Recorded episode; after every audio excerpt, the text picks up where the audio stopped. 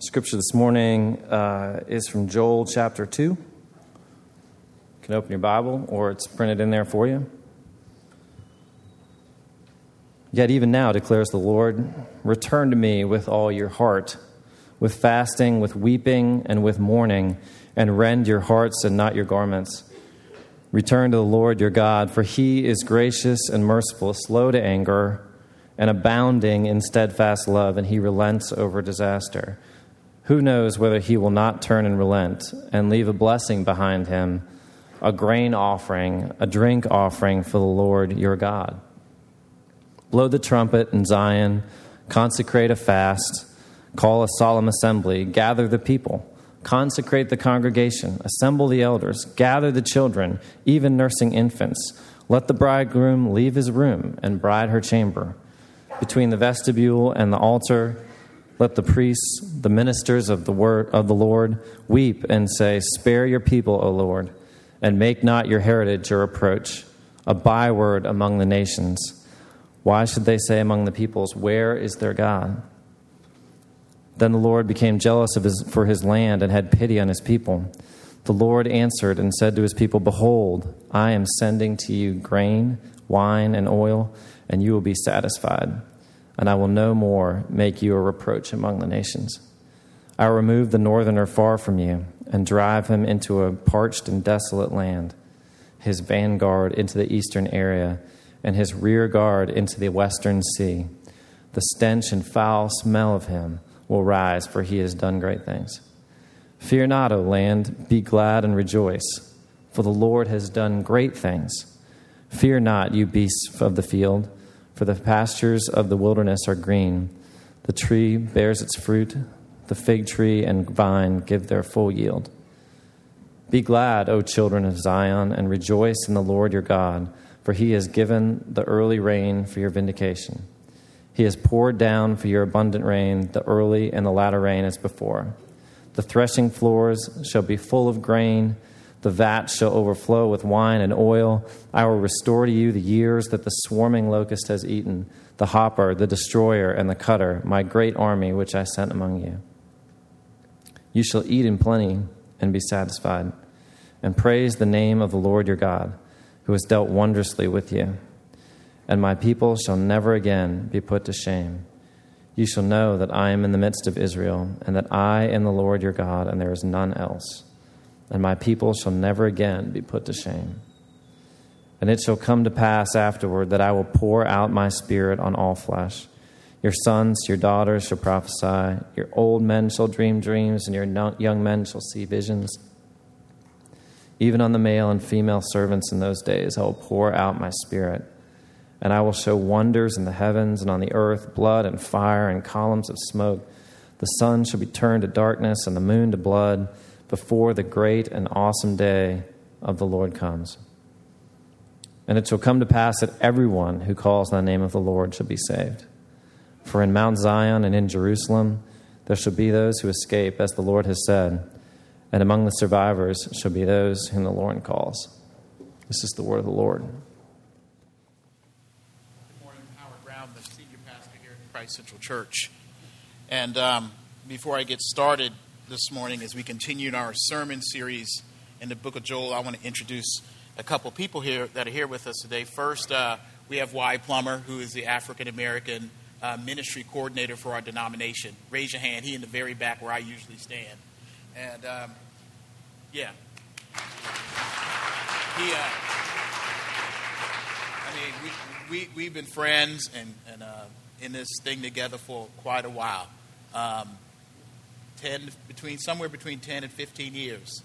And um, I'm here and still in this denomination and doing what I'm doing thanks to him and his work and, and many other African Americans who are pastors um, in our denomination uh, really owe him a lot, the work they do um, to recruit and retain um, pastors in this denomination. It can be tough. Since there's how many of us are there, why? 50? 45. And how many, out of how many? Out of 3,000. Okay. Um, that makes us the minority. Why?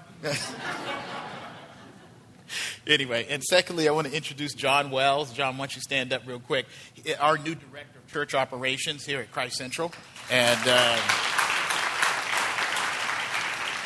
he is finally here. Um, his wife and kids are not, they're still in Jersey, but uh, they're transitioning in, and we'll do a more formal introduction once they get here. So we turn our hearts and our minds toward the Word this morning as we continue the book of Joel. I mean, I, I can barely tell anymore, but I used to be pretty serious about lifting weights. And um, see how I do that? Look at that, one hand. And like anyone else around my age, I can always look in the mirror and move in the right light and kind of lie to myself about still having it. If you have to st- say, I still got it, you don't. But recently I've been struggling with this shoulder thing, and I've told y'all about it from the pulpit, and I told some of y'all individual about this shoulder thing, probably maybe too many times. It shows that I'm really scared by my new discovery of mortality. But bear with this midlife crisis, Pastor, so you can get this point. Have this painful hitch in my shoulder that makes it impossible to bench press anything self or other impressive. So you know I had to deal with it. So I went to OrthoCarolina, the first thing they do, as many of you have experienced when you go in there, is uh, when you have a little pain, is they try to recreate or cause you more pain in there for your own good, right? So they rotate it this way and that way, and they ask, Does this hurt? Does that hurt? And I'm like, I didn't even think it hurt when I moved it that way, but since you twisted it that way, for the first time, it hurts. I mean, dude moved my arm and shoulder in ways that I didn't even know it could move and know there was pain. And then they're like, uh, we're going to give you this shot to ease the pain, Mr. Brown, Mr. Brown. But you'll have to change your workout. Yeah, that means they, that, that, that's what they tell the old people whose body uh, can't make good on the cortisone shot. But anyway, here comes a needle into my shoulder, a big blank needle. And then they give you that line this is going to pinch a bit. You mean hurt? It's going to hurt. It's going to make me suffer. And then the, it may be sore for a day or so. But that's normal. Sore? You mean resonant, continuing pain pain and fear seems, why? To always be inevitable but before reality or hope or finding what is truly wrong or right or healing or recognizing that we need help sets in. For three weeks, Joel has been brutal to our humanity and our blown up, arrogant, and unrealistic view of ourselves and our lowered, tame view of God. The scriptures by God's Holy Spirit has put hands on our lives and hearts and, and twisted and turned them in ways you may not have wanted or known or expected, asking you, does this hurt? Is there pain there? Is there brokenness there? Do you feel your mortality? Do you finally see who's God? Do you feel the pinch? Because as we have been twisted and moved Joel. Joel has shown and sought to convince us that this world is dangerously and relentlessly cruel and broken, that our religion has even failed us, and that God is sure to judge with hellish wrath every one of our lives, whether we have a WWJD wristband or a praying hand tattoo or not. I believe that if we had not gone through that pinch for three weeks by Joel, we would not be true or grateful or just to the heavenly cortisone shot of relief God has for me and you, which is his gift and glory and grace of God repentance. And Joel is saying that God repentance happens when we change. Change hearts and, and change lives. Now, when I think about change, I get real cynical. Because people don't really change. Right? We, we simply adapt and act to survive, right? Now, I think, and I think that is true if change is only about you and what you want and, and what you can do for yourself. Understand that all that God judgment, the rabid locust, you, you, you sinner stuff was, was not just a prophecy, it was a process. God was leading his people through. They were experiencing the weight and truth and devastating reality of sin, just like we did as we went through it. And, and it is why I even decided to take three weeks to tear our self provided life and hope away from us and, and make you and your world and your terrible excuses face a even more just and terrible God in judgment. Because repentance that Joel is talking about, that brings a changed heart and changed life, is about going through changes. And so in verse 1, it says, I'm sorry, not verse 1, the first verse in our passage, verse 12, it says this Yet even now, declares the Lord, return to me with all your heart with fasting, with weeping, and with mourning, and, and rend your hearts and not your garments. The scripture is saying, Come to me with a new heart, a heart that is rent or torn. Back then, people would repent or express sorrow before God by tearing their clothing. But he's taking this on a whole new level. He is saying, tear your hearts, not your clothing, or at the very least, tear your hearts first. Have your hearts torn first. When he says, all of you come with me with all your heart, he is saying, come real before me. That true repentance is not just about going through or, or beginning with religious motions.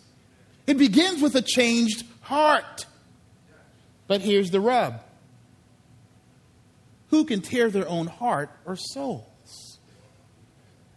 Literally, you can't touch them. You can be religious, you can play the game, you can say a lot of things, but who can actually take their souls in their own hands and tear them? It is therefore tearing of hearts and changing of hearts is about submitting to and walking through a God designed heart tearing process. You know what I think about and envision when we think about the heart change that leads to true repentance? That token dispenser thing in the arcade. Y'all remember what an arcade is? Just, just want to make sure. When you give them your cash, and out comes in this dish some change some token change. Where repentance happens when God takes your whole, your whole life and everything, where God snatches you, where He bum rushes what is valuable to you, truly important to you, what you think really saves and makes you happy, and He rifles through it and, and, and He shakes you and me down on all that we thought we wanted and thought of this life and we were all about. He, he processes us through real life experiences, and God brought on disappointments. He even lets your sin and mistakes cash you and sell you out. He, he, he liquidates our values invaluables with hard knocks and possibly soft and unseen God cat theft.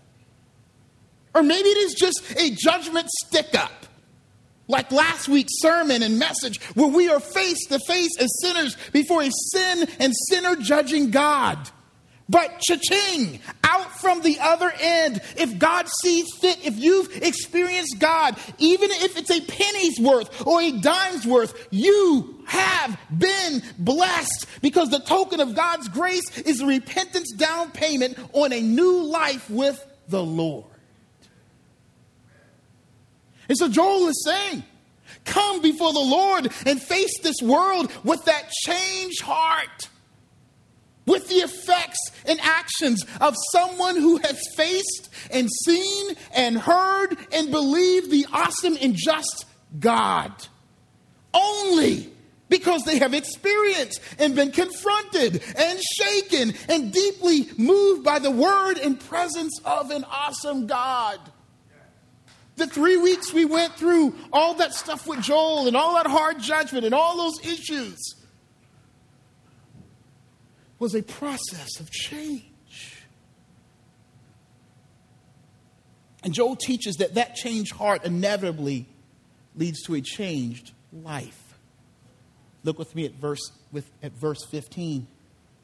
Blow the trumpet in Zion consecrate a fast, call a solemn assembly, gather the people, consecrate the congregation, assemble the elders, gather the children, even the nursing infants. Let the bridegroom leave his room and the bride her chamber.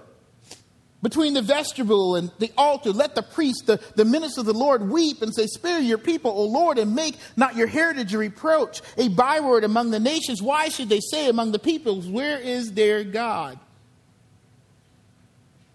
Well, verse 15 starts out with blow the trumpet on Zion. Now, that, that was done and spoken about earlier in this chapter to alert God's people of the coming judgment of God on them and their lives, on their families, on their children, on their heritage, their everything and anything that was sin marred or damaged. Now, Joel is saying, blow the trumpet on Zion to, in light of God's coming judgment, to have a giant church service, if you will, will, where you meet Him, where you go to Him, where you come with everything and everyone, all of your relationships, all the people, God's people who would be judged and lay out before the Lord. Now, let me tell you what this means. God's people are not waiting for the Lord to come in judgment. They are coming, coming. They are driven by change heart and returning and turning to the Lord. See, this is about turning yourself in and facing your life in full disclosure towards God as fully as you can possibly disclose it. God's people are gathering to tell on themselves for a tell on themselves church service. And by bringing even the children and the old folks too, they are telling on each other in the generations. They are throwing themselves and each other on the mercy of the court. This is an act of repentance. And here is the scary part. Look at verse 13. So it says, And rend your heart, not your garments. Return to the Lord your God, for he is gracious and merciful, slow to anger, and abounding in steadfast love. That's all good. And he relents over disaster. Who knows whether he will not turn and relent and leave a blessing behind him, a grain offering, a drink offering for the Lord your God? In other words, go to this God who is just a few verses ago declared himself as a God capable and justified to bring and send you to hell for being sinful. Go and face and return and turn towards this God who, like verse 6 in chapter 2 says, makes the people's faces grow pale in anguish and causes people's lives to tremble. Turn to Him, because just maybe, because of what else we know about Him, just maybe we will be given mercy. Now, understand the fact that they say maybe means that repentance or your acts of repentance are not about warranting or deserving it. It's not about jumping through the right hoops or, or tearing enough clothing or, or saying enough Hail Marys or whatever it is. It's not that. You can't deserve it. God is not required to forgive you or just because or, or just because you do a dance or because you are really sorry. A change life of repentance is standing, let me say this, standing and living in a dangerous place in a dangerous way. It is turning from all you know, which is everything you know, to what only God can do. Repentance is being so punch drunk by God's presence, so desperate, so poor, so seeing nothing left and living apart from God, so guilty and shame rocked, having so emotionally lost it because of what the Lord has shown you about Him and your sin that you are willing to be a sinner who crawls and drags and invites others to crawl into the very hands of an angry about sin God. It is making ceremony. It is doing a worship service, having church with empty hands, with nothing to bring, without bribe, Or even a promissory note. Lord, I promise I'll never do this again. Not that, you know, bringing that as if that's going to be the thing that makes God forgive you because you've made a promise with nothing but offense and sin in admission before the Lord. This is actively admitting that I am living an empty life. And I am doing things that are killing me as a person and offending you as a holy God. I am pitiful and sorry. And Lord, with all that being true, get this. I don't know how you, Lord, are going to do it or quite understand why you would or keep doing it because all I bring is mess. But somehow, I stand or kneel here wanting and still desiring to be yours, to be right and for you to be my God.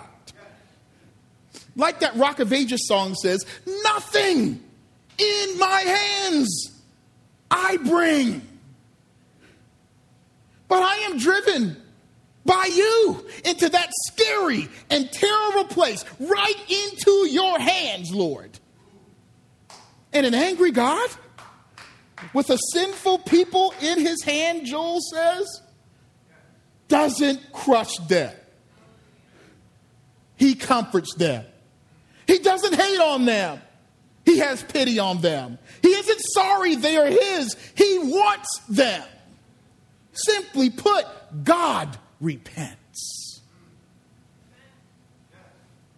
Now, the translation we have says relent. Change a P to an L to help you better understand. So you don't think that God sent. But the Hebrew word is repent. To turn towards. But instead of our repentance, which means pitiful, God's repentance means having pity on the pitiful. Our repentance means being comfortless in this world. God's repentance means providing comfort to the comfortless. Our repentance means to return. God's repentance means to welcome sinners back home. Look with me at verse 17.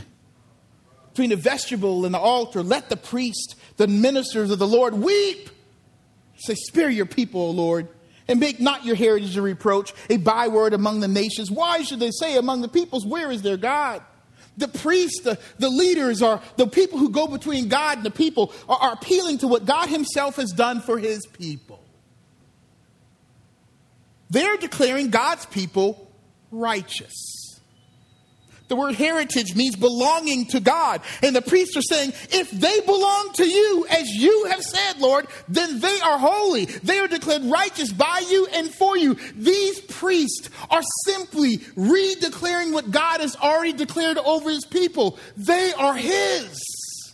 They are a reflection of His glory. They are His children. No matter how bad they have been, they are your children, Lord. So, speaking for the people, they're asking, please, Father, God, Daddy, don't leave us out here to be locust food or sit in shame. Hide us, take us in, protect us, cover our naked shame, clothe us, Father God. These priests are reminding themselves and their God about their God of the only relational reality that can save them.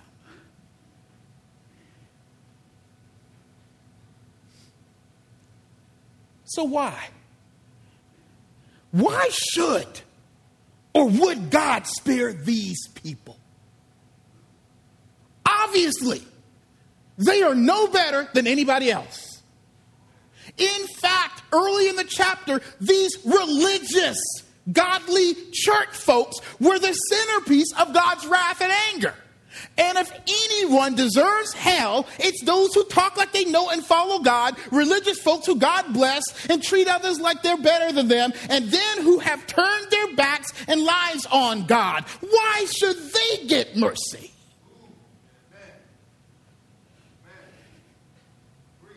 Simply because they are the people of God.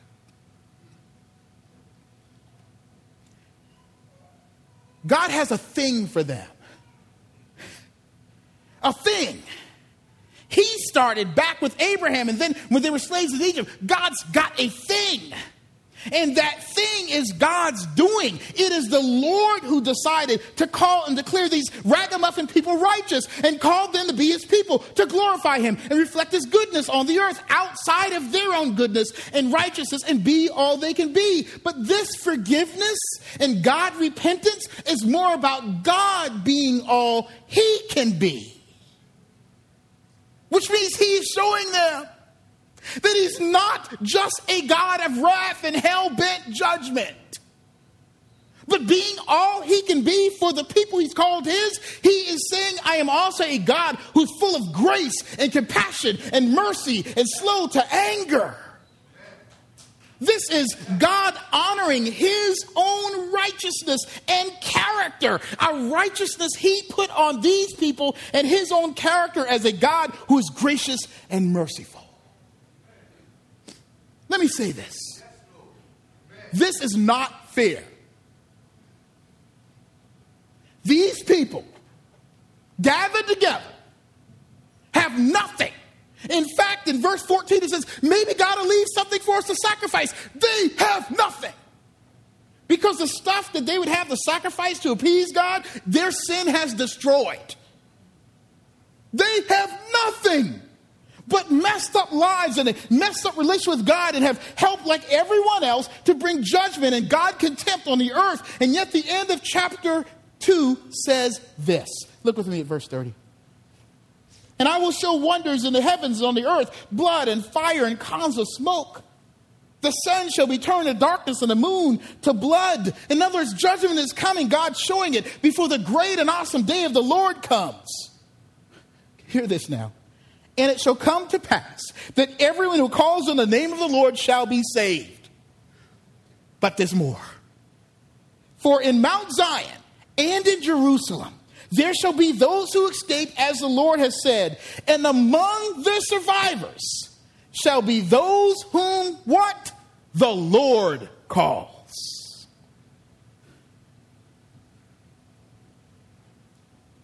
Those who the Lord declares righteous.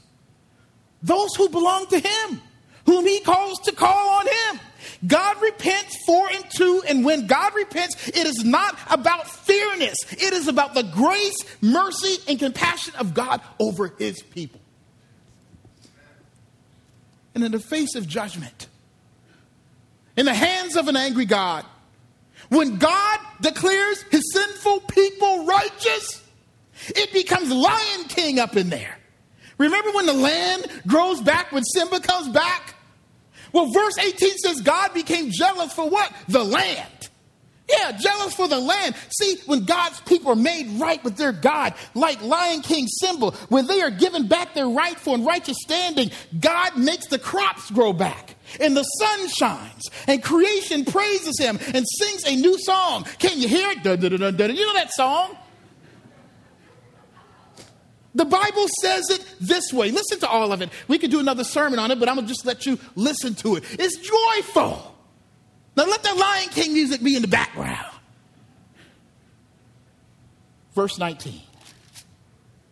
The Lord answered and said to his people, Behold, I am sending you grain and wine and oil and you will be satisfied, and, and I will no more make you reproach among the nations. I will remove the northerner, you know, the northern, that's like the, the hyenas group, right? Far, far from you and drive him into a parched and desolate land, his vanguard into the eastern sea and his rearguard into the western sea. The stench and foul smell of him will rise, for he has done great things. Fear not, O land, he's talking to the earth. Be glad and rejoice, for the Lord has done great things. Fear not, you beasts of the field, for the pastures of the wilderness are green. The tree bears fruit, the fig tree and the vine give their full yield. Be glad, O children of Zion, and rejoice in the Lord your God, for he has given the early rain for your vindication. He has poured down for your abundant rain, the early and the latter rain as before. The threshing floors shall be full of grain, the vat shall overflow with wine and oil. I will restore to you the years that the swarming locust has eaten, the hopper, the destroyer, the cutter, my great army which I sent among you, you shall eat in plenty and be satisfied, and praise the name of the Lord your God who has dealt wondrously with you, and my people shall never again be put to shame. You shall know that I am in the midst of Israel, and that I am the Lord your God, and there is none else, and my people shall never again be put to shame. That's the Lion King right there, but for real. Walt Disney didn't write this. This is the Word of God. Now, I want to emphasize that God did not stop judgment. It happened. Verse 25 says that the sin is definitely hurt and damage. But God gives his people, get this, the ability and call to live for him beyond and through and in spite of a sin broken world they find themselves in.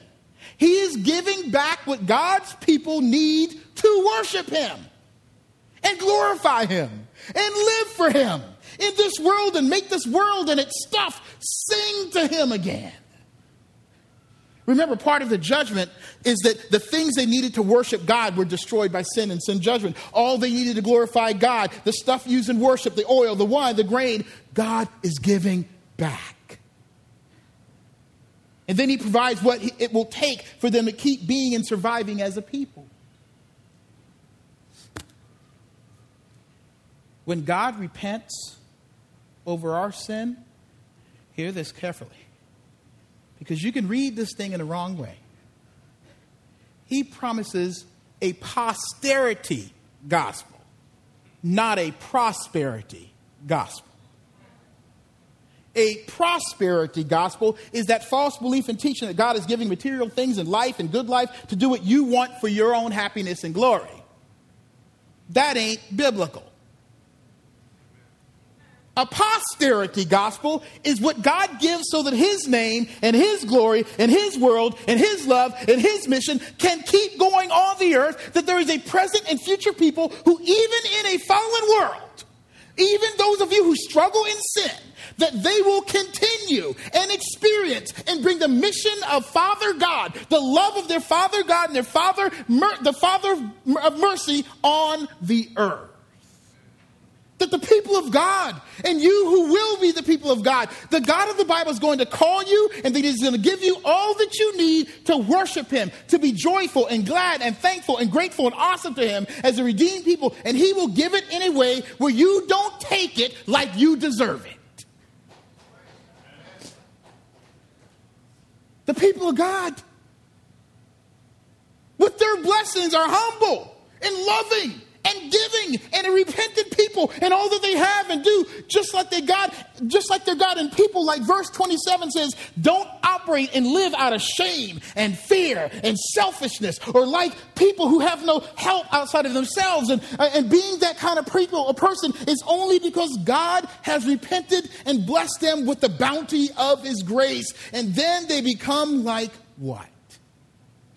Look at verse 28. And it shall come to pass afterward that I will pour out my spirit on all flesh.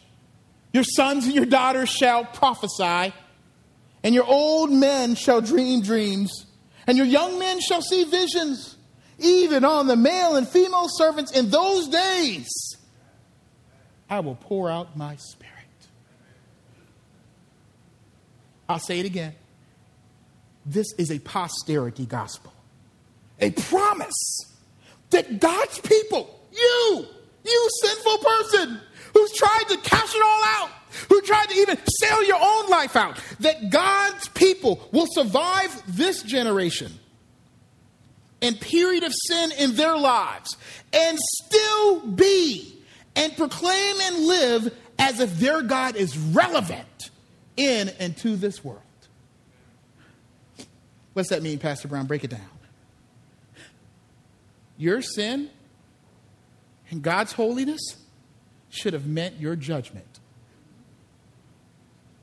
Your and my dismissal of God's holiness should have meant no chance of living with God who created us. Our sin should have made this world impossible to be joyful and hopeful and dreaming and visioning for. We should have no future hope. Our lack of righteousness should have meant that you and your children and next generation are done. But God. But God. In his grace and mercy makes you righteous, and what you do means something glorious and loving for and before God. But God when you and I were on the brink of destruction as a people group, or because of how messed up you and your family and mama and daddy and them was, and, and how screwed up and oppressive this world is, you should be slated for dismissal and fatal depression and rejection by God. But God said, I want you to be my family.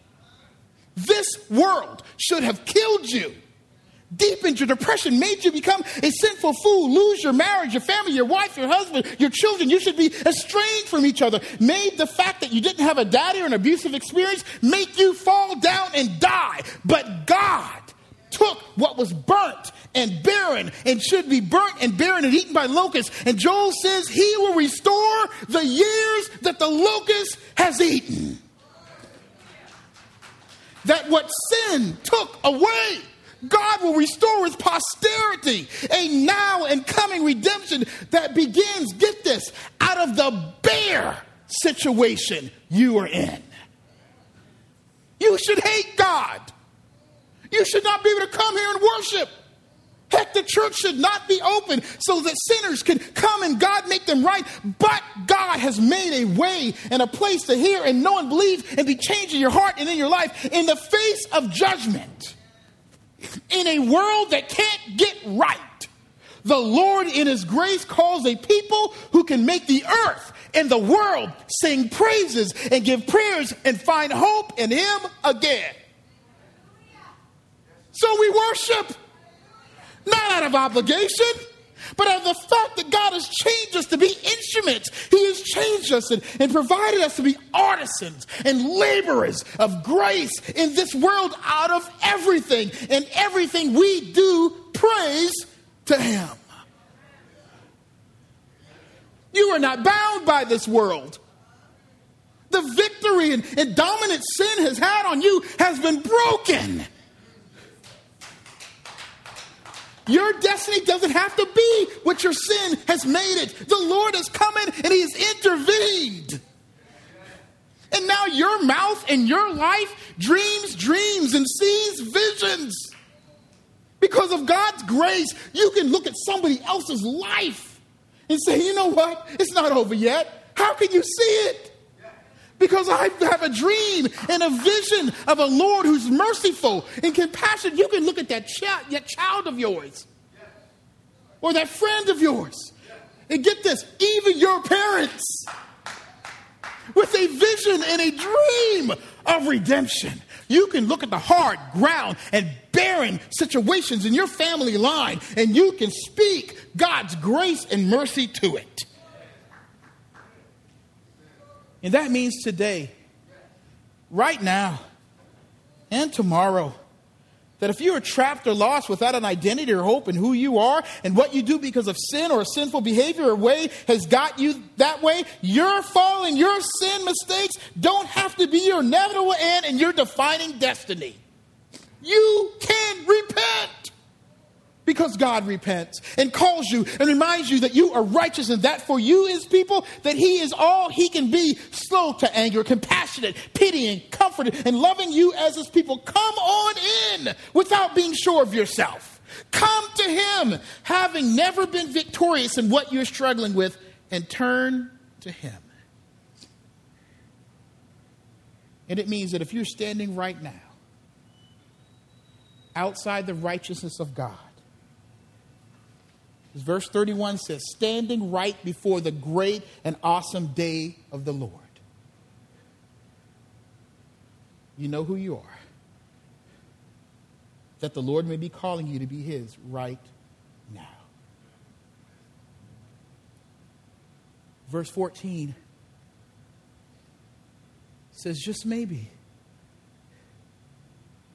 He will leave behind a sacrifice of grain and wine and oil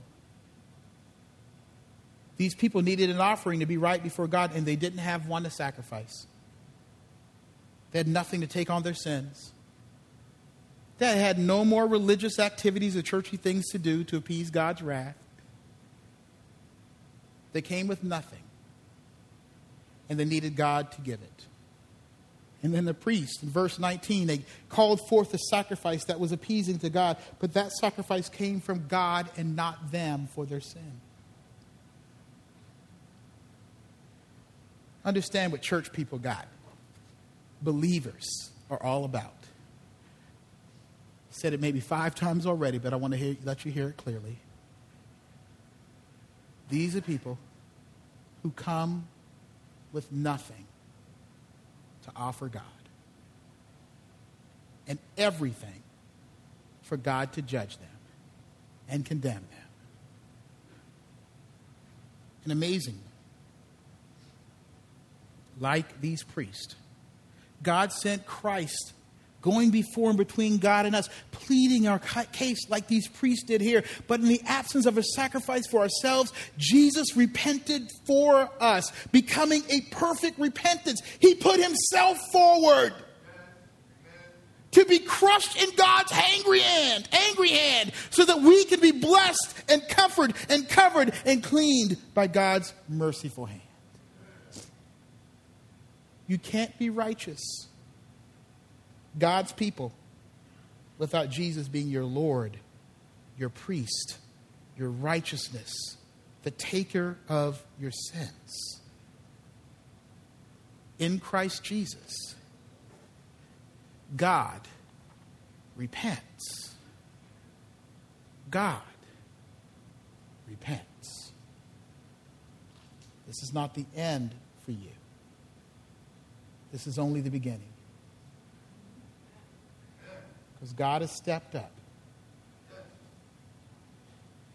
in your brokenness, in your broken religion, in morality, in trying to be the goody two shoes person, trying to cover your own shame of a family going bad and all the things you've ever done and all the promises you broke. And He's going to give you mercy and compassion through Jesus Christ. That's all I know. I don't have a plan. I don't have a one, two, three, or ABC. You will only be righteous and joyful and glad in the way God created us to be and now redeeming us to be if you come to Christ. There's no other way. You can change your clothes, you can change your hairstyle, you can cut your locks off. It doesn't matter. You can stop listening to bad music. Christ alone is where we find God repentance.